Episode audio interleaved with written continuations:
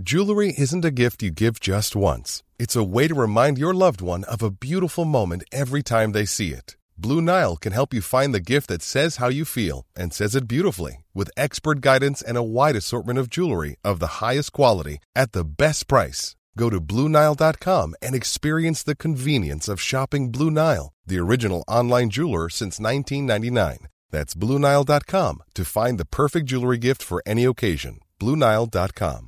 This is Paige, the co-host of Giggly Squad, and I want to tell you about a company that I've been loving, Olive and June. Olive and June gives you everything that you need for a salon quality manicure in one box. And if you break it down, it really comes out to $2 a manicure, which is absolutely insane. It's also so easy to get salon worthy nails at home with Olive and June. The difference between how your nails used to look when you did them yourself and now with the Manny system is a complete game changer. The best thing about Olive and June too is it's a quick dry. Dries in about one minute, lasts for five days, and full coverage in up to one to two coats. Visit oliveandjune.com slash perfectmanny20 for 20% off your first system. That's oliveandjune.com slash perfectmanny20 for 20% off your first system.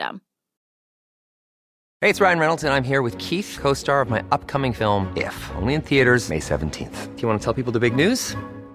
All right, I'll do it. Sign up now and you'll get unlimited for $15 a month and six months of Paramount Plus Essential Plan on us. Mintmobile.com slash switch. Upfront payment of $45 equivalent to $15 per month. Unlimited over 40 gigabytes per month. Face lower speeds. Videos at 480p. Active Mint customers by 531.24 get six months of Paramount Plus Essential Plan. Auto renews after six months. Offer ends May 31st, 2024. Separate Paramount Plus registration required. Terms and conditions apply if rated PG. Veckans sponsor är Telia. Hos Telia samlar man mobil, bredband, IT-support, mobilväxel, allt som gör företagande enkelt.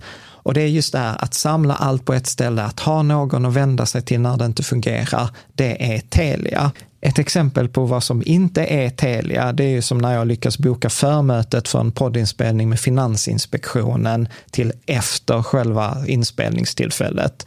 Eller när jag här, här året var liksom, fick för mig att jag skulle börja springa, så jag är liksom ute och springer taggad, träffar en kompis som säger så du Jan, på måndag ska jag springa ett lopp. Och jag känner så här, ja men det låter inspirerande, så jag käkar pasta, jag byter om, tar mig ner till Malmö stadion för att göra en efteranmälan, står där i kön och sen så när jag liksom anmäler mig så tittar de på mig och säger så här, du Jan, vårhuset är bara till för kvinnor. Och eh, det var, det var typisk en situation som inte är Telia. Oavsett, ett stort tack till Telia som sponsrar, gör Rika Tillsammans möjligt, men framför allt tack till dig som lyssnar, följer och eh, hänger med oss varje vecka. Förutom att hitta sparkontona med den bästa sparräntan så finns det andra alternativ som man kan överväga, till exempel amortera eller korta räntefonder. Du lyssnar på Rika Tillsammans-podden som handlar om allt som är roligt med privatekonomi i den här podden får du varje vecka ta del av konkreta tips, råd, verktyg och inspiration för att ta ditt sparande och din privatekonomi till nästa nivå på ett enkelt sätt. Vi som gör den här podden heter Jan och Caroline Bolmesson. Idag är det dags för avsnitt 67 Mm. och eh, idag ska vi prata så här bästa sparräntan. Ja, Och jag, jag har ändå sett fram emot det här avsnittet lite. du gör det med alla avsnitt. Ja, men jag tycker Ja, men ju detta är så, så roligt. Vad har du sett fram emot? Nej, men jag, för jag tänker så här att detta är en fortsättning på det här avsnittet med buffert Mm. som vi hade. Eh, Och det är dessutom en fortsättning lite på avsnitt som vi hade om räntor Ja. eller räntefonder. Ja. För buffert och räntefonder och sparkonto hänger liksom ihop. Att liksom, var ska man ha sin buffert och Mm. eh, var ska man lägga de där pengarna som man inte ska investera på börsen på kort sikt. Mm. Så att innan pratade vi, känns som att vi har pratat om vad och eh, liksom varför. Medan nu pratar vi så här konkreta huret. Okej, så Ja. var kan jag sätta eh, de här pengarna? Perfekt. Och eh, jag tänkte att vi ska gå igenom då spar, bästa sparräntan per Mm. olika bindningsperioder, helt enkelt. Alltså så här om man ska ha det rörligt eller tre månader, sex månader, tolv månader och så vidare. Ja. Och sen lite som knyta ihop säcken där, sparkonto eller räntefonder. Och eh, prata också lite om det här med insättningsgaranti. Ja. När ska man ha det på, sina, på sitt sparkonto? Eller, eh, Du får förklara vad det är för någonting sen. Ja, absolut, vi kommer gå igenom det. För jag, jag har dessutom mycket åsikter om den där Ja, insättningsgarantin. vi fram emot. Och eh, sen eh, ska jag också prata om Claes Hembergs eh, räntetrippel. Mm. Och Claes Hemberg, det är ju han som sparekonom som innan var på Avanza. Han som alltid hade hängslen. Ja, det var hans grej. Men Ja. han har väl det fortfarande? Du, jag vet inte, nu, vi fick ju tips på en från en läsare som sa när vi pratade om vem ska vi bjuda in under hösten till podden? Och det var så här, ja men kan ni inte bjuda in Claes Hemberg? Och nu när han inte är på Avanza längre så är det en av frågorna som jag kommer att ställa till honom. Så här, har du fortfarande hängslena eh, på Ja. dig? Ja, och ni får ta foto ju. Vi får, Eller- ja, absolut, absolut. Det, det tycker jag att eh, vi ska göra. Då tar vi det vanliga. Introducera sammanfattningen och de viktigaste punkterna att ta med sig från detta avsnittet. Precis. För de som inte lyssnar mer än de här första fem minuterna Ja. så, så får man så här, detta är kärnan som du ska Ja. Ta med dig. Och eh, precis som vanligt, jag känner ändå så här efter din feedback här eh, ett behov av att kratta lite för det här och säga så här att här går man igenom resultaten mycket snabbt så att eh, här förklarar jag inte. Du går inte Så- på djupet Jag går inte på djupet, utan här kommer liksom slutsatserna, faktat Mm. och sen eh, spenderar vi de kommande 50 minuterna för att gå igenom det i, i detalj Ja. helt enkelt. Eh, Så att den första punkten när det gäller sparkonto och man börjar lägga ner eh, tid på det, det är att ställa sig frågan, gör jag rätt sak eller gör jag saken på rätt sätt? Det vill säga, är det verkligen det som kommer ge mest resultat på den tiden jag ska lägga ner? Och om vi tittar på den bästa sparräntan då per eh, insättningsperiod så kan man säga så här att eh, på, om man ska ha rörligt, alltså om man inte binder pengarna, då kan man idag få ungefär 0,7 procent eh, ränta. Eh, på sex månader så är det ungefär 0,9 procent. På 12 månader så är det ungefär 1-1,2 eh, procent. Och tittar vi på 24 månader så är det typ eh, 1,6 eh, procent. Och här kan ju också korta räntefonder vara ett alternativ till eh, sparkontot faktiskt. Eh, Så det, det kan också vara bra att, veta. Och då tittar man ofta på kanske mellan 1,5 till 3 procent. Eh, Och då Okej. är det ju inte heller någon bindningstid. Nej. Men å andra sidan, har du ett konto med insättningsgaranti så kommer aldrig du få mindre. Medan Nej. en räntefond pratar vi om i förra avsnittet, eh, eller förrförra avsnittet i 64, att räntefonder kan ju minska i värde om räntan eh, går upp. Och vi kommer att titta på den här räntetrippen som Claes Hemberg har tagit fram varje år och eh, det är då tre stycken eh, räntefonder som kan fungera liksom som ett jättebra alternativ på om man har, sen ska använda pengarna på 12 månader. Och då är det då, han eh, har Spiltan Räntefond Sverige, IKC Avkastningsfond och Carnegie Corporate Bond. Så att är detta är lite så här, favorit i repris. De var ju med Ja. i förra eh, avsnittet också. Och eh, sen utifrån det resonemanget som vi hade i avsnitt 63 om buffert, så kan man faktiskt motivera att välja en sånt här sparkonto med bindningstid, eftersom de här oförutsedda händelserna, de inträffade ju inte Nej, så de inträffar ofta. inte så ofta som man Eh, tror. nej, och då visade det sig att alternativkostnaden kunde bli alldeles för hög. Men, Mm. men det går vi ju igenom i avsnitt 63 i detalj. Ja. Perfekt. Är det något mer? Nej, inte, Nej. Inte, inte på de viktigaste punkterna, utan jag tänker att vi hoppar rakt in i avsnittet då. Och en av de vanligaste frågorna som faktiskt kommer, den, den är ju lite förklädd. Och du bara skrattar åt Nej, mig. berätta nu hur den är förklädd. Nej, men berätta vilken den är Ja, och det- hur den är förklädd. Jo, men det är den här, hur ska jag placera mina pengar? Alltså, men den Mm. Det kan är en vara rätt för... stor fråga. Ja, ändå. precis. Och den kan komma så här, oh, jag har x kronor, hur ska jag placera dem? Eh, hur, eh, vad ska jag göra? Vilka är de bästa investeringarna och den typen? Mm. Och, och där brukar jag ju alltid prata och säga om att det beror ju på tidshorisonten. Att tumregler, eh, det är ju bara det man kan ge, liksom de stora bilderna. Då brukar jag säga att alla pengar som ska användas inom 12 månader, de ska ju in på ett sparkonto. Ja. Helt enkelt, för sparkonto är ett lägst risk, du har dem tillgängligt. Liksom, eh, Man kan väldigt, ta ut dem när man vill. man kan ta ut De dem kommer när... inte gå ner i värde. Nej. Särskilt, Nej, precis. Utan, nästan inget alls. nej, precis. Utan den enda risken med, med sparkontot är ju inflationen på, Mm. på lång sikt. Och det pratar vi om i det avsnittet med Claudia Galli, om det här att pengar på ett bankkonto, alltså över en 10-års eller en 30-årsperiod, då mer än halveras de i värde. Mm. Inte att de blir färre, att du har 100 kronor och där är 50, men du Nej. kan bara köpa för den 100-lappen om 30 år, kan du bara köpa för motsvarande 50 kronor. Så det är det som är inflationen. det är då. det som är inflationen. Ja. Och, och eh, om jag brukar säga så här att pengar som ska användas eh, inom då ett till fem år, där kan man ju då använda eh, då till exempel räntefonder. Och, och där brukar vi använda den här tumregeln, att, eh, som jag tror faktiskt är stulen från Günther Mårder, eh, som tog upp det i något avsnitt av Mm. Och han, Sparpodden. vem är nu han? Bara en parentes. Ja, han är en, en kommande gäst också. Ja, det är faktiskt inbokat, men inte förrän i, typ i december. Nej, nej, Eh, okej. så att, Men han var ju så här sparprofil, han var vd för Aktiespararna, sen var han stor på sparprofil på Nordnet och nu är han vd för Företagarna. Mm. Så eh, verkligen, jag ser jättemycket fram emot för att göra en sån in, intervju med honom. Ja. Men i alla fall, han... Vad har han sagt nu då? Ja, han sa så här, investera eh, max 10 procent på börsen, alltså i aktier per år. Du kan låta pengarna vara. Så kan du låta pengarna vara i, i fem år så har du 50 procent. Kan du låta dem vara i tio år, då är det 100 procent. Och det är därför jag alltid säger så här, liksom, ha ett tioårigt eh, perspektiv eller, eh, eller längre. Och eh, då de här, och, och de här resterande, så om jag ska lägga då till exempel, eh, om jag bara ska ha pengarna kanske på fem år, då är det 50 procent aktier. Vad gör jag med resten? Och det är här sparkontona och de här räntefonderna eh, kommer in. Och skulle jag säga så här, typiska eh, scenarier för sparkonto, eh, det är ju till exempel så här, man sparar till ett boende, alltså en kontantinsats till, till en bostadsrätt eller till ett radhus eller till, Mm, till en villa. Eh, så att man behöver det. Eh, det kan vara så här som kommande skatteinbetalning, som, som vi pratade om i, här i buffertavsnittet. Mm. Att jag hade missat att, och sen fick jag så här, "Huh, du, nästa vecka förfaller din skatt. Och jag bara, "Huh!" oj. Eh, liksom, så att, eh, Jag kom på att jag precis har sett hur mycket jag ska betala i skatt. Ja. Inte heller så kul. Jag vet inte. Ja, så. Men jag, Ja. vet du vad, jag tycker...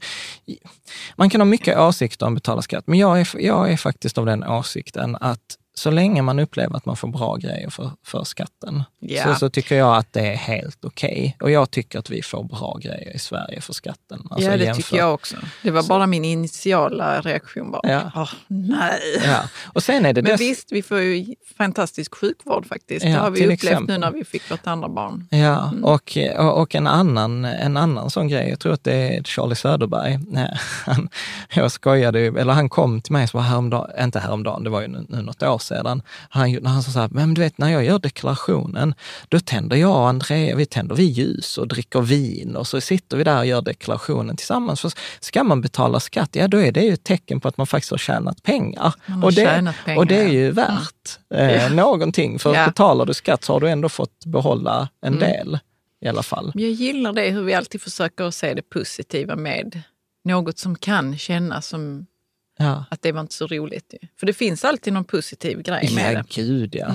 Gud ja. Eh, absolut. Nej, men jag, ty- jag tycker det, särskilt nu, vi ska inte gå in på valresultat val, eh, och sånt. Jag har ju lite åsikter. Jag pratade med mamma faktiskt. Nu blev det ett sidospår Ja, nu här. kommer vi in Något helt annat här. Ja. Men eh, jag, var och hämtade mamma som ska sitta barnvakt nu medan Ja. Mm. vi spelar in. Och eh, hon var ju så upprörd att hon tyckte att politikerna nu, att det var en sån sandlåda och att och hon som är lärare och i skolorna så jobbar man ju jättemycket med mobbning. Och då sa hon så här, ja men alltså det som pågår nu i media, alltså det är ju mobbning. Så här, nej men den ska inte vara med om den är med och är den med, då ska inte den tredje vill inte jag vara med. Då vill inte jag vara med. Och hon sa så här, vet, hade detta varit på en skola, alltså man hade ju inte accepterat ett sånt beteende. Eller så sa hon så här, ja nu hade till någon politiker gått ut på, på, på tv och sagt så här, ja men vi har inga fysiska möten utan vi smsar med varandra bara. Och, och det var, och då ska jag säga, min mamma är ju 50-talist, så hon är ju Mm. liksom så här äldre generation. Men jag, jag håller med henne. Då var hon så här, alltså de är ju vuxna människor, alltså de, de är ju valda av väljarna, de ska ju ta ansvar för, för landet. Ja, Eh, jo, men det är ett bra perspektiv att hålla Ja, för er politiker. ja. Ja. precis, fick vi det sagt. Ja, ja. Eh, vi, vi kanske ska hoppa tillbaka till... Du kan hoppa tillbaka till- om du vill. Du kan fortsätta vad du vill. Alltså, ja, det är alltid så himla roligt. Det är så här, när jag skriver Vem detta... Så var här, det som smsade? Hoppas det inte var någon jag valde. jag, sa, ja, jag vet inte. Jag, men jag vill inte, döma, Ja, jag vill inte ta så mycket det. ställning här. Nej, vi gör inte det. Liksom. Det, är Vi inte, det är inte det. vi poddar om. Men, men det var generellt alla, Ja, okej. typ. Eh, ja, nej, men i alla fall, det jag skulle säga så att vi skulle prata kommande skatteinbetalning och sen hamnar vi någon helt annanstans. Men, men Ja. vi, vi kör. Eh, buffert och buffertsparande. Alltså att man sparar till en buffert för de här oförutsedda eh, utgifterna. Och sen naturligtvis sådana här målsparande. Alltså Ja. som till exempel nu när... Som semester och Ja, som vi ska ju nästa vad kan det år. mer vara? Ja, men jag tänkte som till exempel nu, nu sparar vi ju till, vi ska ju till London med Freja och barnen och gå Mm. på Harry Potter-landet. och då är det typiskt så här, liksom, att man kan spara på sparkonto. Man sparar ihop eh, till på, det. På det där. Förlåt, jag avbröt dig. Nej, Nej, okej. nej vi Nej. kör på. Ja.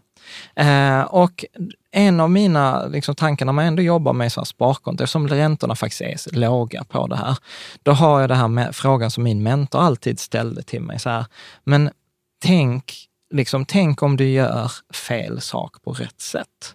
Så hans liksom, käpphäst var alltid så här, gör rätt sak på rätt sätt. Ja. Och många gånger så ägnar vi oss åt att göra saker på rätt sätt, men vi ställer oss inte frågan, är detta verkligen rätt sak att lägga ner tid på? Och eh, här så tror jag att om vi tittar på, på mellan den bästa och kanske en lite sämre ränta eh, på ett års sikt, men då diffar det kanske 0,3 eh, procent. 0,3 procent på 100 000 kronor i sparkonto. Alltså 100 000 på sparkonto är mycket pengar. Mm. 0,3 procent är 300 kronor. Ja. Alltså, Det är ju inte så farligt kan man tycka. Nej, det är ju inte så mycket pengar. Och lägga ner då till exempel, eh, som jag har gjort, nu har vi, säger, gör vi i avsnittet, men att lägga ner så här åtta timmar på jämförelse av eh, sparkonto och gå in på och läsa villkor och sånt. Mm. Det är inte den mest effektiva användningen av ens eh, Av tid. ens tid. Faktiskt. Eh, så att, eh, och särskilt inte om man jämför det med till exempel att eh, förhandla om sina bolåneräntor.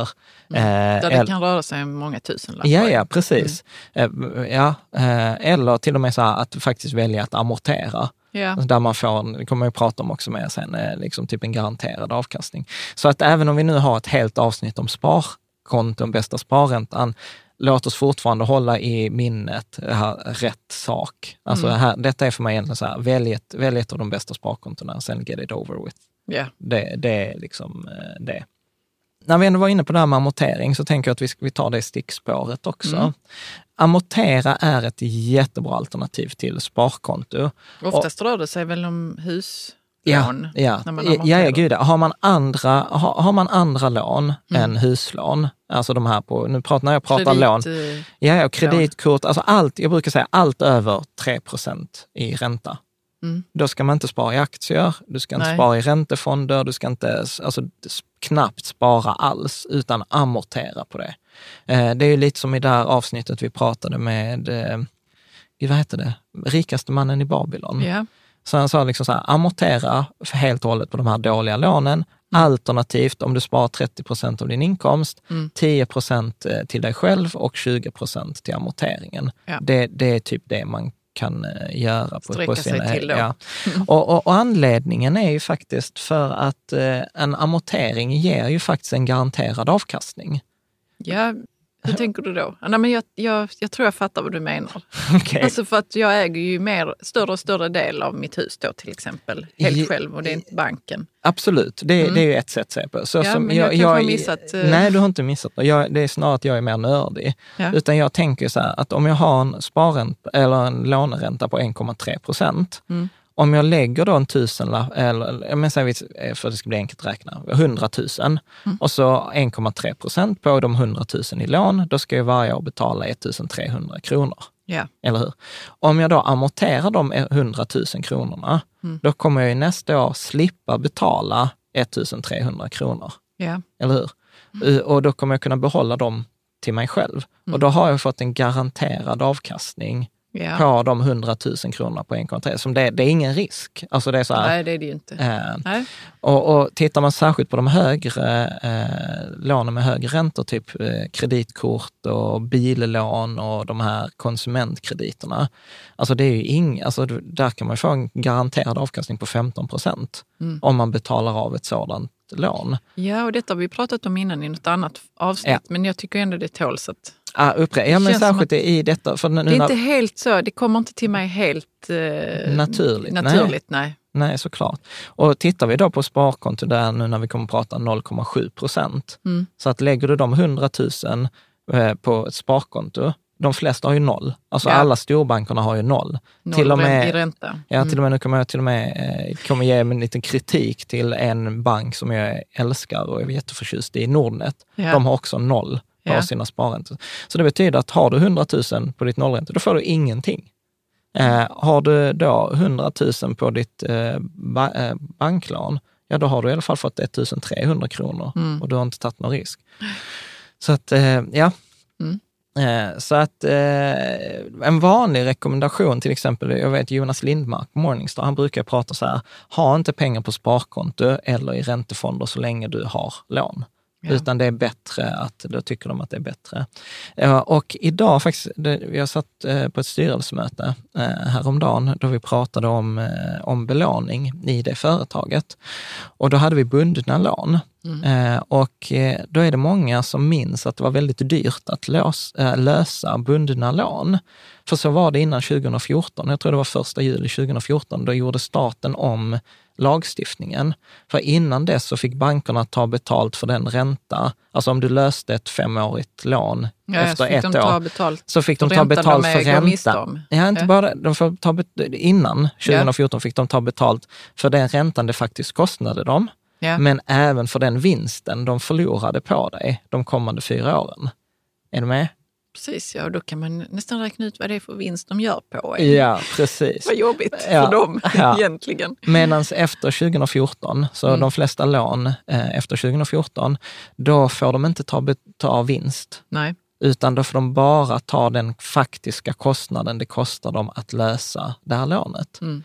Är det Så- stor skillnad i hur, hur Jätte- stor, stora belopp det blir? Jättestor, jätte, jättestor skillnad. Mm. Alltså innan så, du vet, du kunde, alltså nu har jag inte några räk, jag har inte förberett några räkneexempel, eh, men, men jag räknade ju, nu har vi ju rätt mycket lån eh, på, på, på vårt, eh, jag tror vi har fyra miljoner bundet och Mm. att eh, lösa det, det kostade typ 20 000 kronor. Ja. Och, och det var ganska, och hade man liksom fått det här enkla som vi funderade på att byta till, eh, då hade vi tjänat på det, även med den här, eh, att man Att hade löst betala ut. 20 000. Mm. Ja, så det kan faktiskt vara värt, ett sånt tips, eh, att det kan vara värt att titta om man fortfarande har låsta, att, eh, bundna lån, att det kan vara värt att titta. Och då kan man faktiskt bara skicka ett mejl till banken och fråga Mm. så här, vad kostar det mig att lösa ut det här lånet om jag skulle lösa ut det idag? Och det måste ju de svara på, det betalar man ingenting för. Bra. En vanlig fråga är det här med insättningsgaranti. Mm. Precis. Jag har ju så här lite hatkärlek till det där med insättningsgaranti. Okay. Så- så- Jag trodde bara det var en bra grej, att det finns insättningsgaranti. Men vi kanske ska gå in på vad det är också. Ja, men insättningsgaranti är ju att staten eh, garanterar upp till 100 000 euro, typ ni- 950 000 eller cirka en, cirka en miljon.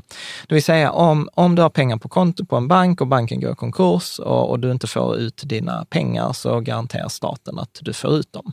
Ja. Så att eh, du, du kan liksom inte förlora pengarna och, och, och då tror jag att det är att staten ska betala ut dem inom sju dagar också. Så att det, det är ett väldigt eh, schysst skydd Ja. eh, för oss eh, konsumenter.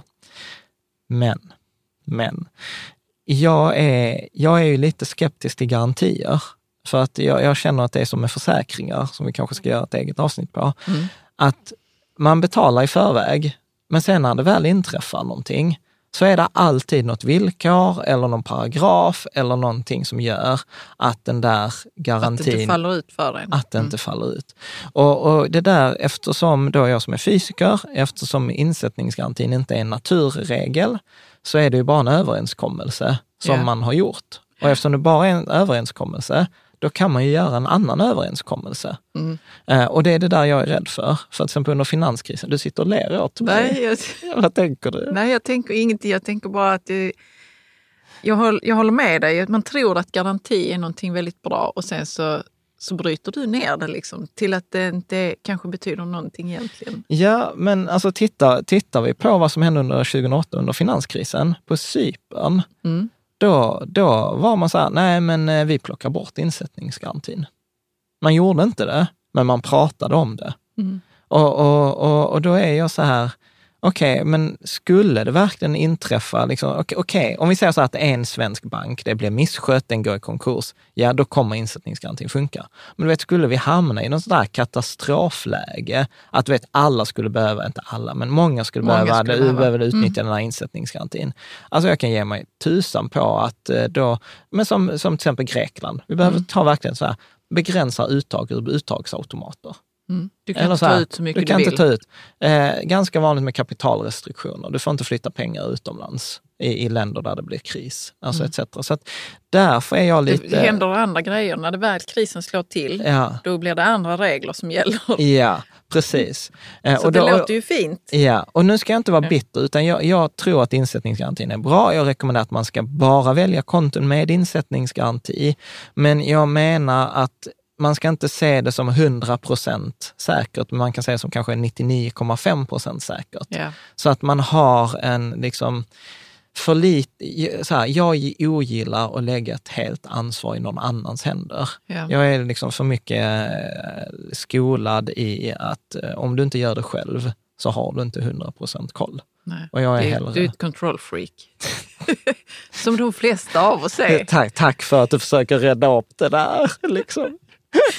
Nej men det är sant, jag har ett kontrollbehov och därför är jag så här, jag litar, jag tror inte på att jag kommer ha pengar när jag går i pension. Jag tror inte på att insättningsgarantin kommer gälla den dagen jag behöver insättningsgarantin. Mm. Så därför, eh, därför tycker jag att det är en jättebra grej, men nu går vi vidare. Nu går vi vidare. Mm.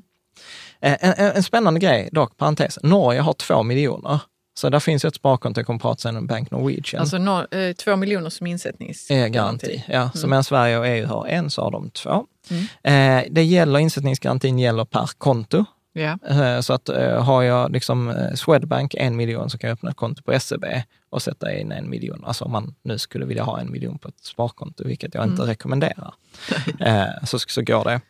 Eh, En, en annan grej där också, folk tror också eh, ibland att man har eh, in, in, in, sån här insättningsgaranti på sina ISK eller på, alltså när man har köpt aktier eller räntefonder. Ja. Det har man inte. Nej. Har, detta är som gäller bara likvida pengar på vissa sparkonton.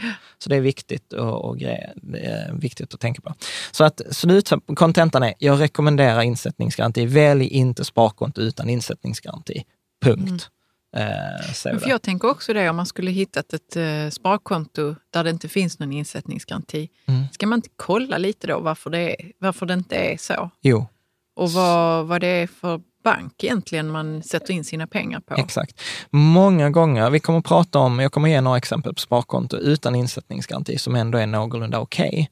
Men ofta när det inte finns insättningsgaranti så finns det en anledning till att det inte finns en insättningsgaranti. Ja. Och då är risken ofta väldigt hög. Och då tror, eftersom de kallar det då för sparkonto, så tror man att det blir låg risk. Eh, Och så sätter man in det för man tror att det är ett sparkonto. Men egentligen har man tagit lika hög risk som aktier Ja. eller högre. Mm. Så att jag säger inte att de här sparkontona utan insättningsgaranti inte är bra.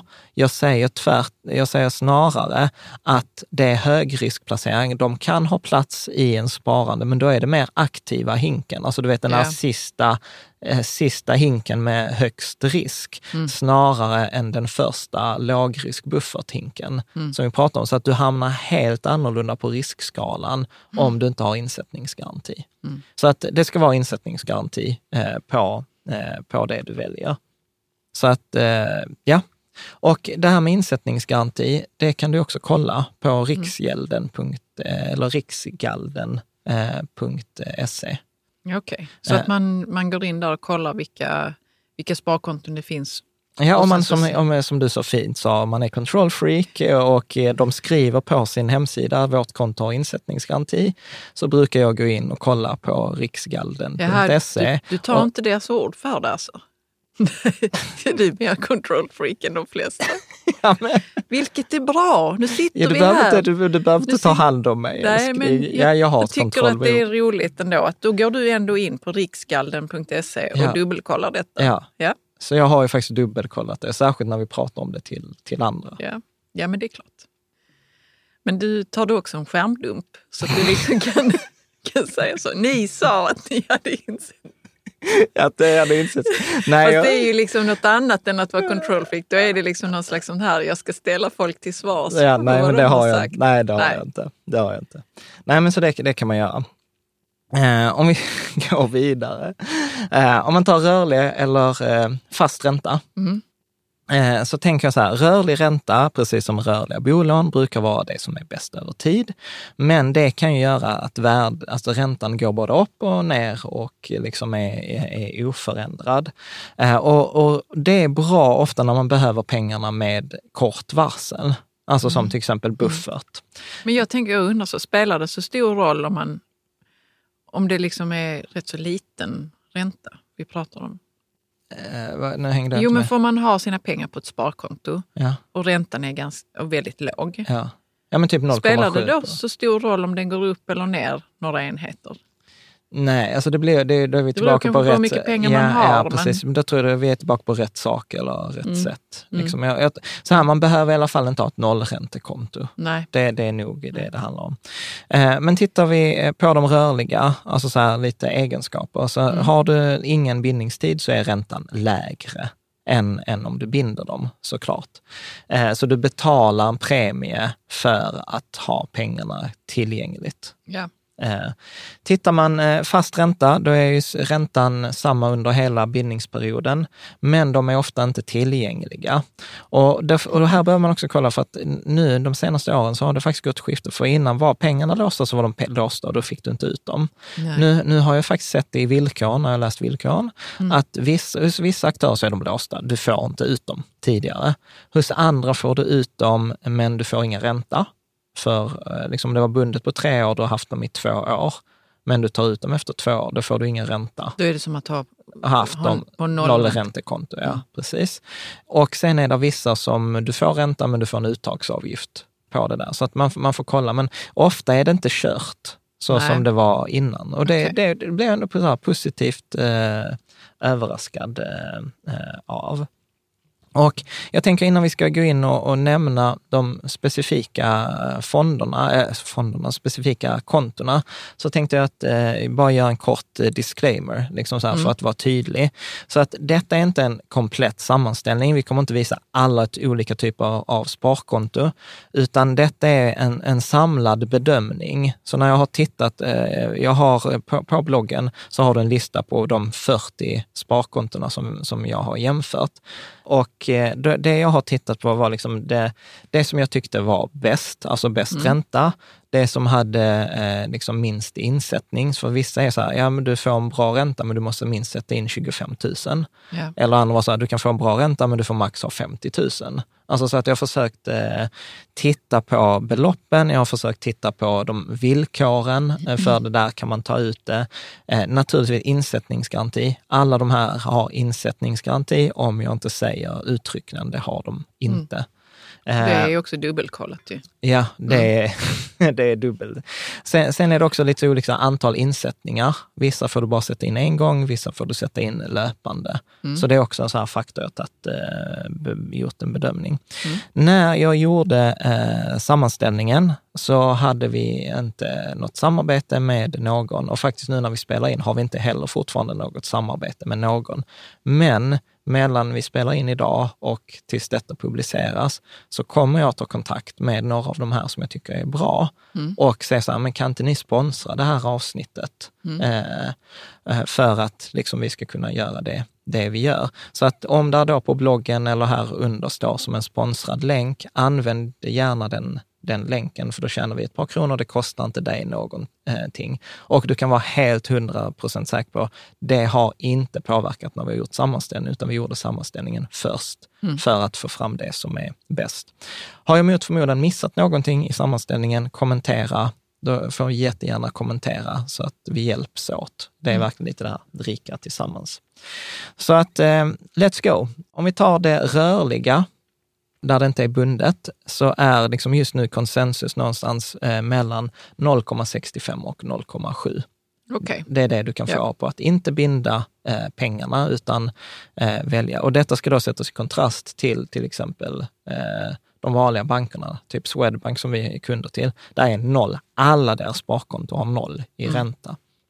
Men visst, ja, nej, kör på. Nej, men säg. Nej, men jag, jag har, har fått för mig att någon gång i tiden så hade bankerna någon typ av ja, ränta. men det var när räntan var lite, lite högre. Men det var länge sedan. Det var ett tag sedan, ja. Ja. Tittar vi på, på de som eh, hade högst eh, faktiskt här så var det Avida Finans, det var Mm. GCC eh, och eh, de låg då på 0,75. Ja. Detta är lite så här nischbanker. Nu ska jag... Ja, jag har faktiskt aldrig hört talas om dem. Nej, inte jag heller. Nej. Och därför rekommenderar jag inte heller dem. Men de hade högst och de hade insättningsgaranti. Så rent, rent logiskt så var de liksom i detta intervallet var de bäst. Ja. Men om jag tittar sen på en samlad bedömning över alla tidsperioder etc. så kommer faktiskt sen eh, Collector Bank, Qliro, eh, som har väldigt, alltså overall, jag kommer att prata om overall win, vinnaren sen, men jag kan hinta redan nu att det är Collector och Qliro som har liksom bäst erbjudande rakt över. Här känns det som att de här GCC vidare, de har tittat så här, vad är, ligger högst på marknaden? Ja, det är 0,7 på, på Collector, för det är ganska många som ligger på 0,7. Ja, men vi sätter 0,75. Och då Ja. hamnar de ju högst i alla, alla liksom standardstämmer. Men vi pratar här 0,05 procent. Precis. Så på, på 100 000 kronor pratar vi 50 kronor. Mm. Så att jag själv eh, skulle faktiskt inte sätta pengarna där, Mm. utan jag skulle gått på Collector och eh, Qliro. Bank Norwegian eh, har, har också ett bra alternativ där på 0,7. Och då är det fria uttag och jag tror det är från, fem, från mellan eh, 0 och 500 kronor. Så några av dem har att man kan, det finns inget minsta insättning. Jag tror att eh, Collector hade 500 kronor. Okej.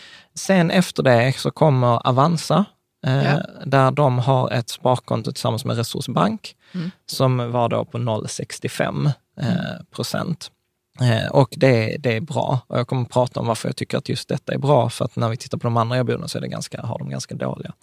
Eh, sen har de faktiskt Santander, har något som heter Mitt Sparkonto Plus, där du kan få 0,85, men då måste du sätta in 100 000 kronor eller mer. Ja. Men då är inte pengarna låsta mer än 30 dagar. Men kan det vara vettigt för vissa som sparar till sin eh, sitt handpenning till Ja. exempel? Ja, så för då skulle- brukar man ha fått ihop en Ja. stor summa ju. Ja, då kan ja, absolut den här Santander, mitt sparkonto, vara ett alternativ. Och det är samma sak, Santander, Collector Qliro, stora, eh, stora företag. Santander är ju jätte, jättestort. Det är ju en av Spaniens största, eh, största banker. Är det Spaniens, en av En av Spaniens? Spaniens största. Jag trodde också att de var, eh, jobbar mer så globalt. Ja. Men det gör de väl? Jo, Ja. ja. precis. Så att det, det är bra, men man måste ha 100 000. Så att det, Ja. därför blir det en parentes Mm. eh, på listan. Eh, de här listorna, allt finns ju på bloggen också, så att eh, du kan klicka på länken under eh, och eh, eh, få sammanställningen. Mm. Tittar vi på bindningsperioder 3 till 6 månader Mm. eh, så kan du få mellan 0,8 och 1 procent. Det är där spannet. Eh, Där ligger typ 80 procent av alla erbjudandena. Collector, då tre månader bindningstid, minsta insättning 10 000 kronor. Då har du 0,8. Mm. Collector Bank då återigen sex månader, samma minsta insättning 10 000 kronor. Då har de 1 procent. Okej. Och sen kommer faktiskt Erik Penser som är en sån här eh, an, eh, en av de så här rika familjerna eh, eller entreprenörerna i Sverige, så har han en bank, Erik Penser Bank. Och de har också bra räntor, men där är minsta insättning 25 000. Mm. Eh, Har du och- lite bättre koll på vad, vad man gör på Erik Penser Bank? Alltså, så sätter man bara in pengar och Nej, har det, nej, alltså de har mycket tjänster för rika människor. De är så family office och wealth management och sånt. Mm, Eh, okej. Så att eh, vi vanliga dödliga gör oss icke besvär. typ Så du bara skulle ha minsta belopp 25 000? Minsta belopp för 25 000 för deras eh, sparkonto. Ja. Så att detta är bundet. Och det är här, återigen, Collector jättebland topp tre på, på rörligt. De är topp tre på eh, tre till sex månader. Tittar vi på sparkonto med 12 månaders bindningstid så är det mellan 1 och 1,2 procent. Där har vi Qliro eh, på 1,2 procent, Collector på 1,2 procent. Eh, skillnaden där varför Qliro är lite bättre är för att de har ingen minsta insättning för de här 1,2 procenten medan Collector har 10 000 kronor. Ja.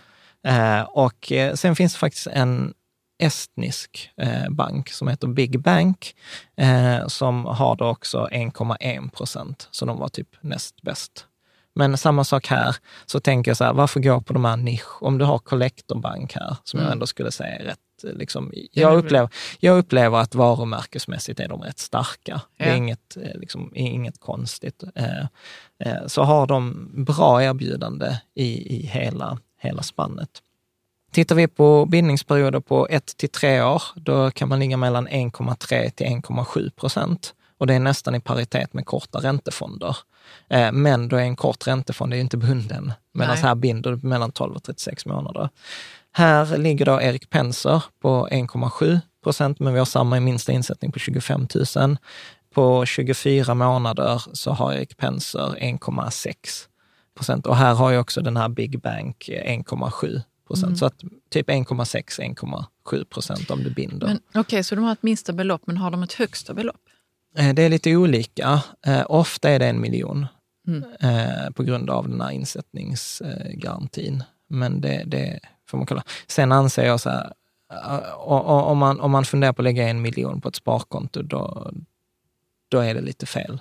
Det ska inte ja. behövas. Nej, men jag, tänker, jag hörde någon gång för länge sedan om att eh, var, det, var det araber som hade väldigt mycket pengar, oljepengar. Mm. Att de ville ju ha de hade så mycket pengar så de ville ha det minsta möjliga risk, ja. men ändå en avkastning på det. Ja. Och då blir avkastningen stor för dem, även om de lägger I absoluta in tal, ja, men avkastningen ja. procent är låg. Ja. Ja. Precis, men det är ingen det, risk. Nej, liksom. nej, men det var ju så här, vi hade en kompis som jobbade i London.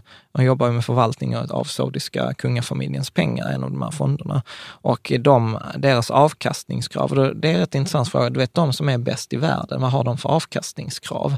Och när jag ställt den frågan på föreläsningen så är många som säger 10 procent eller så. Och jag sa typ, ja nej, mellan 1 och 3 procent om året. Men de hade kravet, de fick absolut inte förlora pengar. Nej, så ingen risk? Ingen risk nej. Liksom, i det där. Ja, så att detta var eh, Erik, Erik Penser. Det här har ju inte Collector något, eller Kryr något, något erbjudande. Eh, här så blir det så här, en skampåle faktiskt. Okay. Ja, Ja, men jag, eh, jag Vad brukar, kommer nu? Ja, ja, men så här, jag brukar undanhålla kritik. Alltså ja, om, det är någonting visst. jag inte gillar eh, så är jag hellre tyst och inte pratar om det än att lyfta upp grejer och klaga på det. Mm. Men eftersom jag pratar alltid så positivt om de här två bankerna, Avanza och Nordnet, så ska de få skämmas lite. Okay. Och mm. för att Avanza och Nordnet är ju där de flesta av oss har våra pengar. Yeah. Men då till exempel på Nordnet så får man 0 procents eh, ränta på sina sparkonto. Och det mm. tycker jag är ganska dåligt. Men är det inte för att de vill, inte att man ska lägga pengar där, utan att man ska hellre... Kanske, men det finns ju ändå tillfällen jag vill ha pengar på ett sparkonto. Ja. Ja, eh, så att eh, här är ju Avanza, har ju faktiskt eh, lite bättre än Nordnet, för de har ett samarbete med Resursbank där mm. man kan få 0,65 eh, obundet.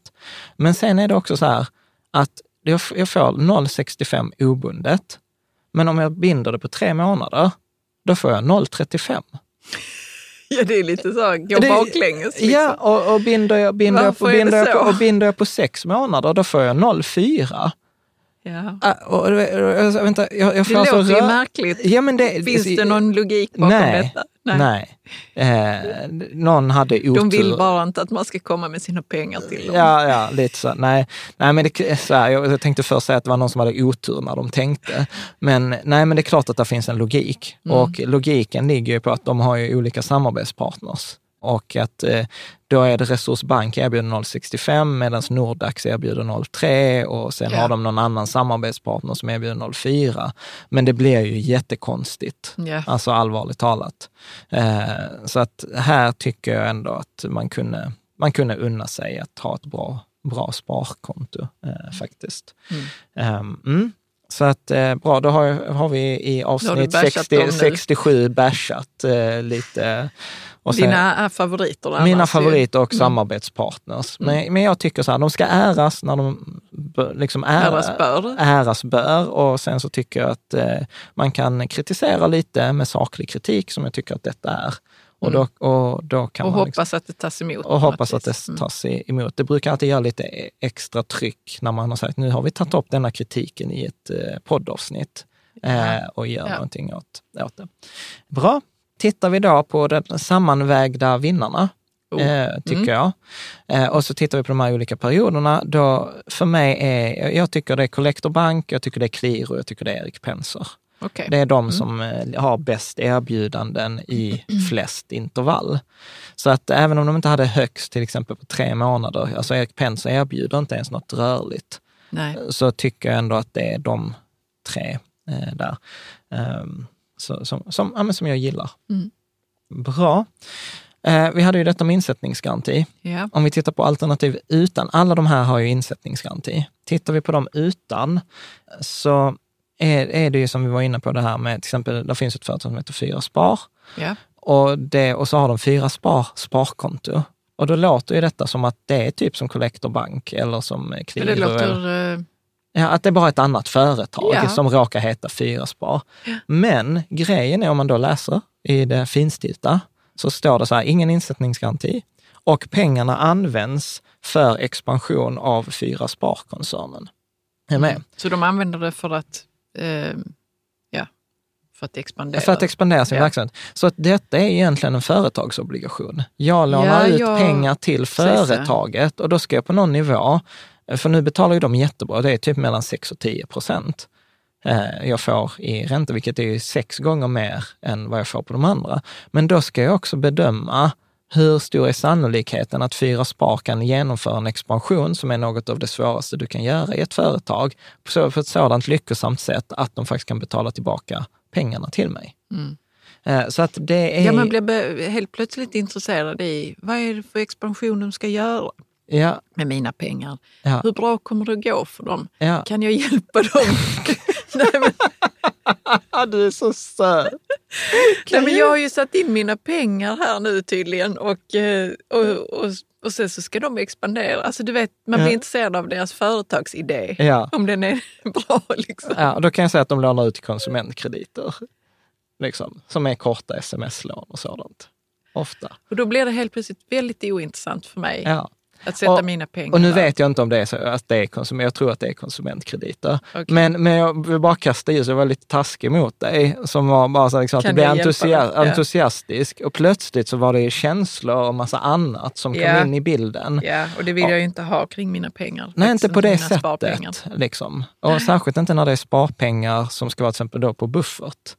Eh, Så att det kan ju absolut vara ett alternativ till aktier. Mm. Alltså jag intresserar mig för eh, den här Investoraktien eller jag intresserar mig för företaget Fyraspar. Det är egalt, men då behöver man ju veta att det är det jag gör och inte som en Collector Bank. Sätter jag in pengarna på Collector Banks sparkonto så behöver jag inte oroa mig hur Collector går.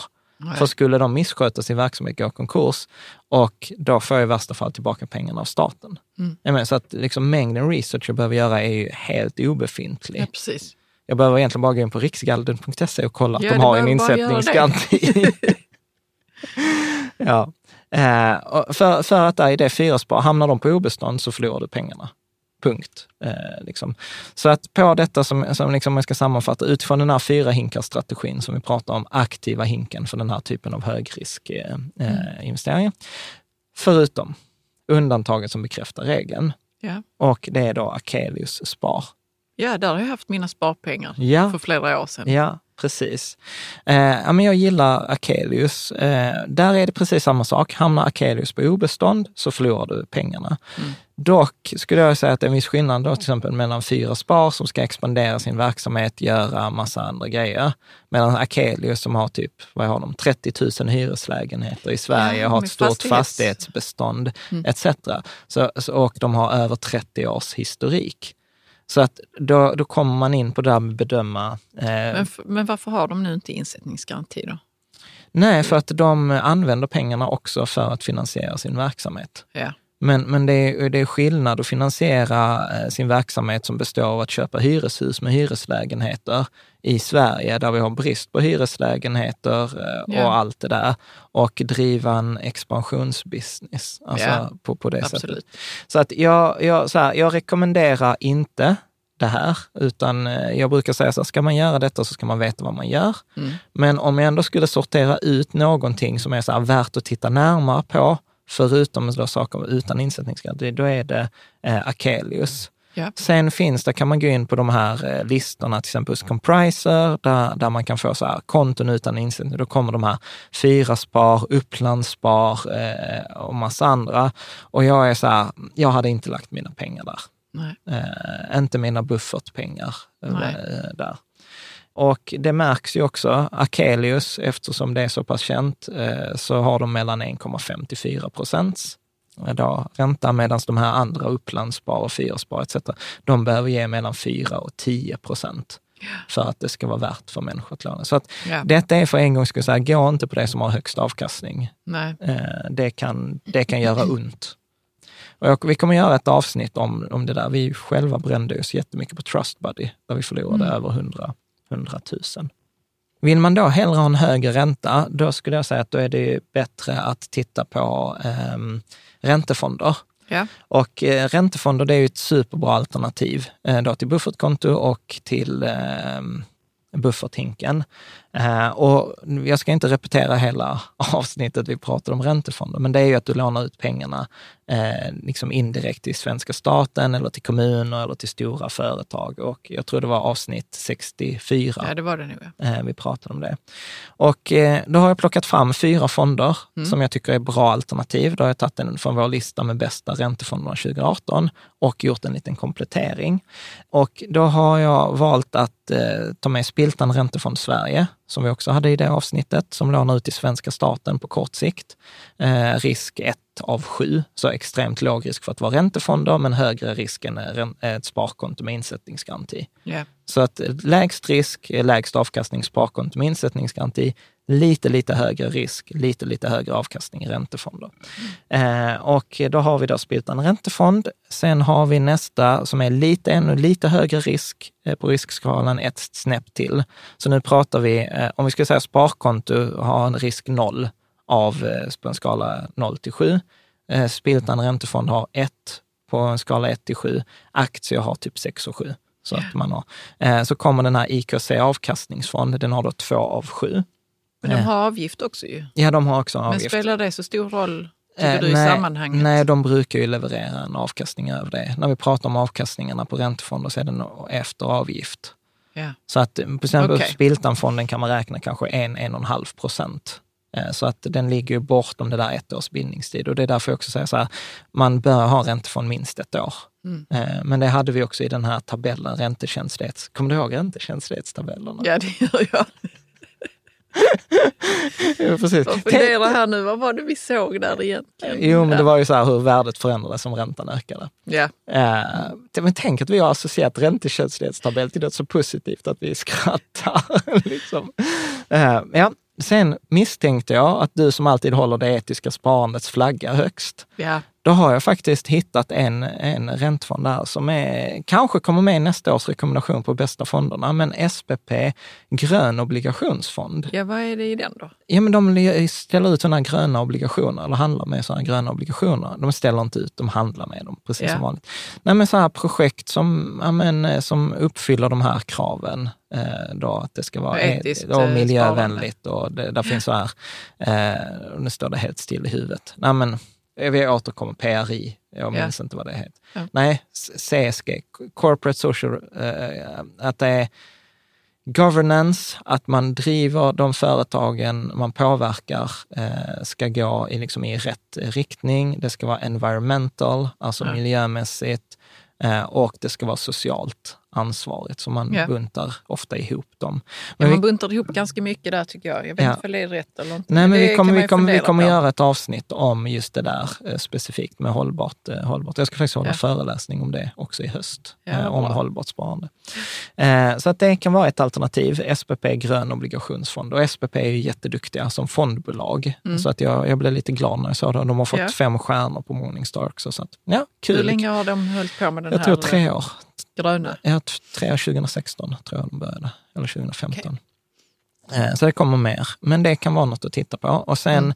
den sista då som vi fick läsartips på förra, i förra avsnittet eh, med frågorna, det var den här Carnegie Corporate eh, Bond. Eh, Ett alternativ där som jag själv brukar prata om är Spiltan högräntefond.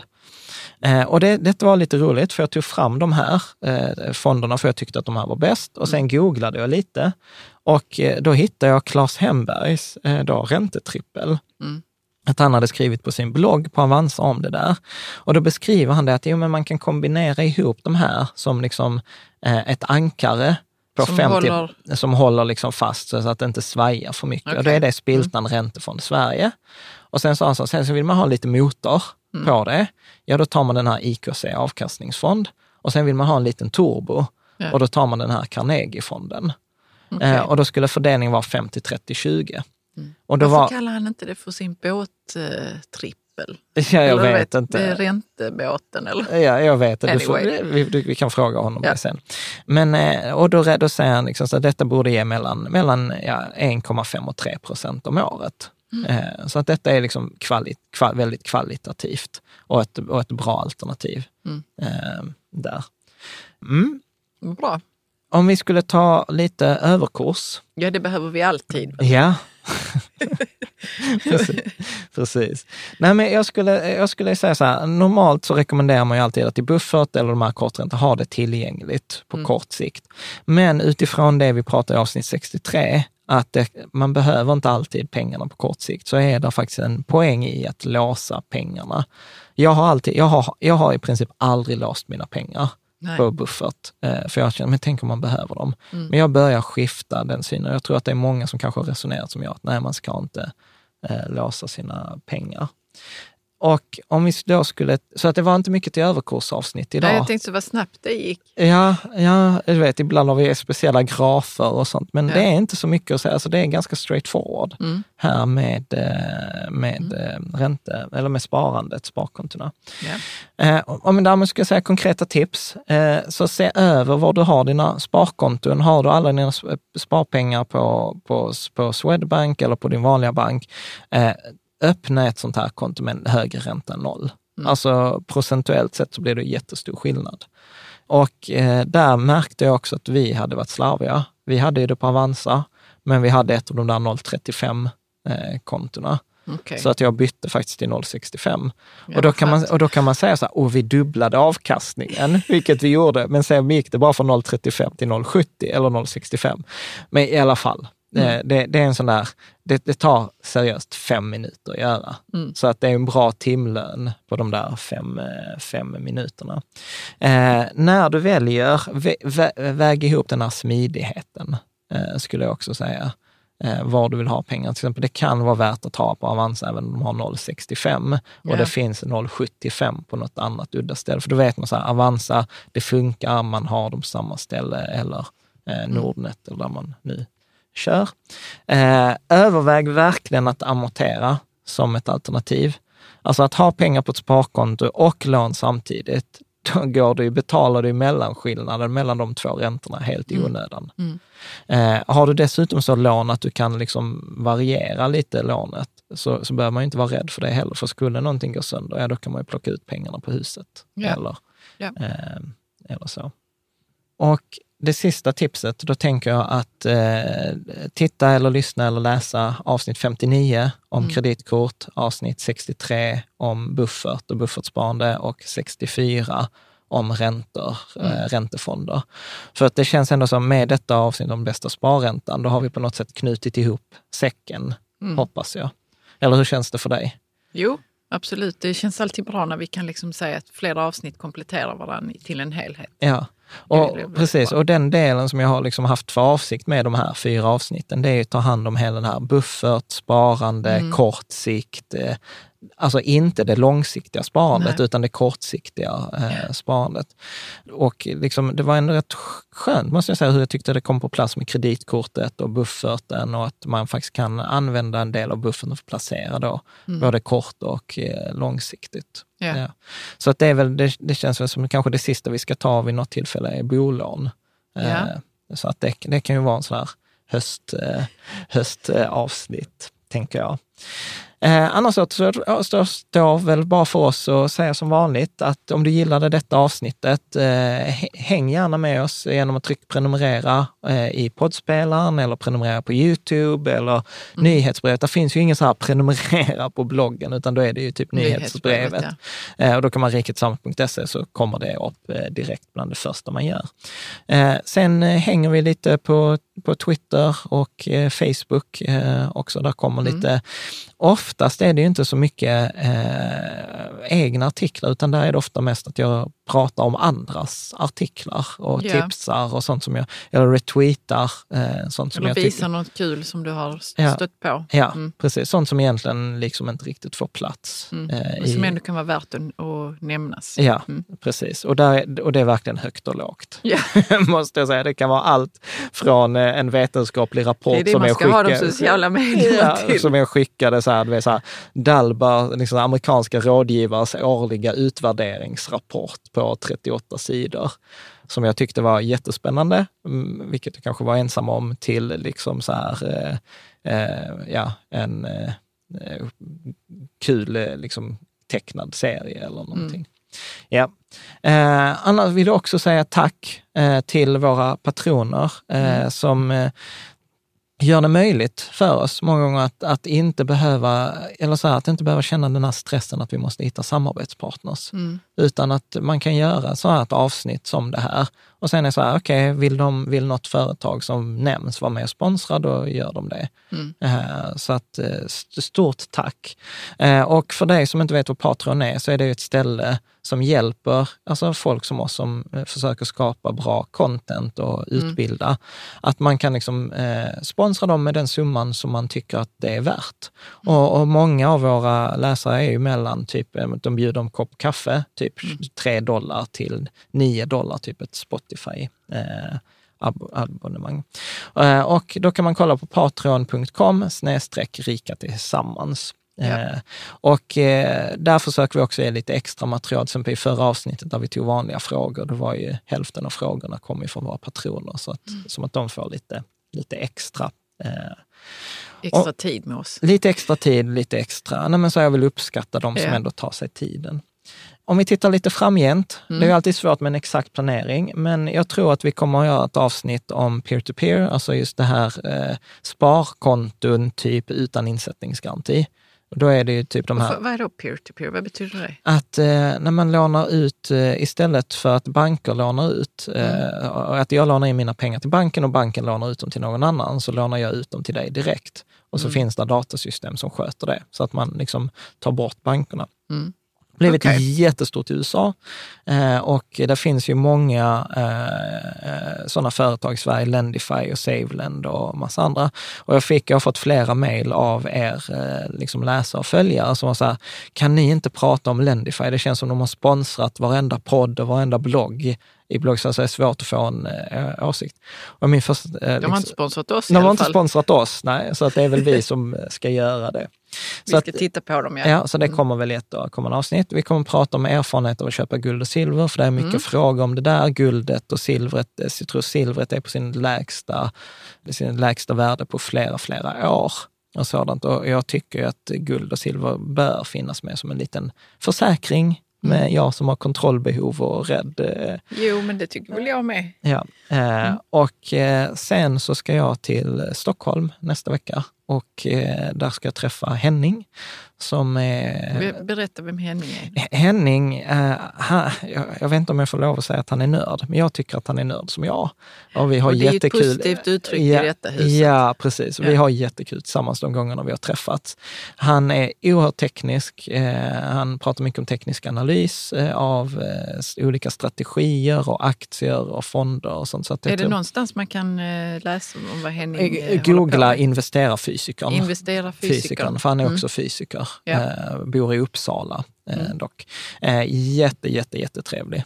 Eh, så- Teknisk analys. Visst är det när man undersöker ett företags, vad ska man säga, Kurs, börskurs, hur det, har- börskurs, hur det har ja, gått. hur, det, hur det har gått och hur det kommer att gå. Ja, Ja. tror det. Ja. Ja, precis. Eh, och sen så kommer vi i höst ha en hel del andra gäster också, som att, Ja. men det kommer efter, eh, efterhand. Ja. Jag tänker detta är det som ligger i, i närtid, alltså några veckor eh, fram. Är det något annat som du skulle vilja ha att vi tog upp eller att vi bjöd in gäst, eh, så säg gärna till. Till exempel Günther Mårder, som vi avslöjade lite som gäst idag. Mm. Han, eh, det var ju ett läsartips. Eh, Så att det är jättekul att kunna agera. Eh, Ja, det på- finns många önskemål som kanske inte når Ja. oss riktigt. Ja, precis. Eh, och sen kan jag faktiskt läcka en liten grej till. För dig som bor i Malmöregionen så är 26 oktober, eh, torsdagen där, eller 25 oktober, Ja, Ja, det, får- ja, det är 25 oktober. Så kommer vi ha en sån här fika tillsammans i Malmö. Tillsammans med Arne Talving och Alexander Gustafsson och Marcus Hernhag och ett helt litet gäng såna här sparprofiler. Eh, Okej, så man kan komma och fika och prata om... ta en after work och, och- prata om sparande och träffa, träffa oss. Eh, så att det blir under lite så lättsamma. Eh, men det kommer mer info och man kommer kunna Ja, det är anmäla sig. spännande sånt. ju. Men det är också ett läsarinitiativ, Ja. så här med fika tillsammans. Tack Eh, läsare! Ja, det, alltså jag tycker det är, det är det som är så fantastiskt, att Mm. vi gör detta eh, tillsammans. Så att eh, sista två frågorna, att eh, komma, att, låt oss hjälpas åt. Vad, eh, vilket sparkonto använder du själv? Och eh, har vi missat något sparkonto som du tycker att detta skulle ni ju haft med? Här gjorde ni en tabbe. Eh, så att eh, så får vi korrigera det på, på bloggen. Ja. Eh, och då kan man alltid gå in på Riket Sammans och så titta på det här avsnittet. Eh, och Då ska så- man kommentera. kommentera och se listorna och sånt. Eh, och Där kommer alltid bra kommentarer. Som kreditkortsavsnittet har jättebra kommentarer. Jättebra saker som jag inte ens visste själv att man kunde kombinera ihop. Och sånt som. Så att ni läsare är jättevärdefulla, eller följa. Så att med det återstår egentligen bara att säga tack för idag. Tack för idag. Hoppas vi ses nästa söndag.